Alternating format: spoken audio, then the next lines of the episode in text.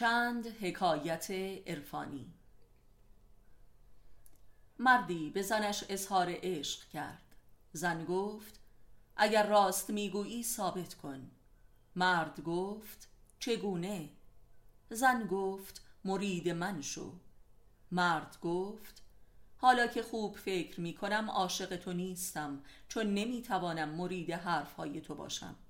زن گفت پس من مرید حرفهای تو می شوم مرد گفت حالا که خوب فکر می کنم واقعا عاشق تو هستم.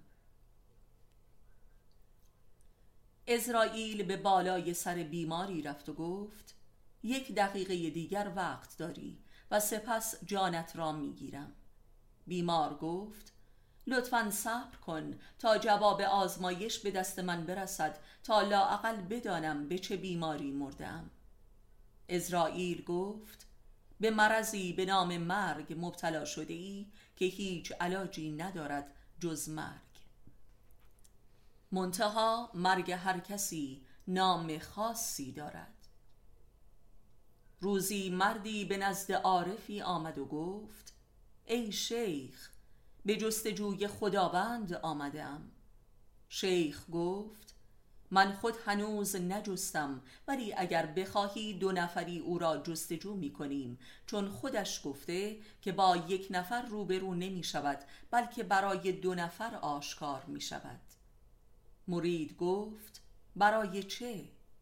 شیخ گفت برای اینکه اگر برای یک نفر به تنهایی آشکار شود آن یک نفر خودش را خدا میپندارد و ادعای خدایی می کند ولی اگر یک شاهد دیگر هم باشد چون این ادعایی ممکن نمی شود مرید پرسید حال برای کدام یک از ما آشکار می شود شیخ گفت برای من در تو و برای تو هم در من.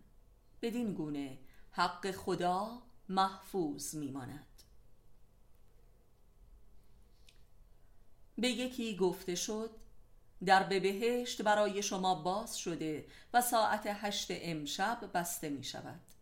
فرد مذکور گفت چه بد شد. من ساعت هشت و نیم با روانکاوم قرار ملاقات دارم. متاسفانه نمی توانم به بهشت بروم. پزشکی در بیمارستان برای معاینه بالای سر بیماری حاضر شد و گفت دهانت را باز کن و بگو. بیمار گفت آقای دکتر لطفا برگه آزمایش ایدز خودتان را به من نشان دهید تا به شما اجازه معاینه دهم. کسی در آتش جهنم نعره می‌زد و می‌گفت به دادم برسید. فرد متکبر دیگری که در همان حوالی مشغول زج زدن بود به فرد اول گفت لطفا بگو به داد من هم برسند فرد اول گفت چرا خودت داد نمی‌زنی؟ فرد دوم گفت من حوصله منت کشی ندارم فرد اول گفت من هم اولش نداشتم بعد پیدا کردم تو تازه آمده ای؟ زنی با حالت بغز به شوهرش گفت آیا میدانی که چند وقت است نگفته ای که عاشق منی؟ مرد گفت بگذار حقوقم را بگیرم بعد. زنی با همکار زنش در دل می کرد که گفت شوهرم کلاه بزرگی سرم گذاشت. زن دوم گفت شوهر من هم. در حالی که مدتها فکر می کردم که من سر او کلاه گذاشتم.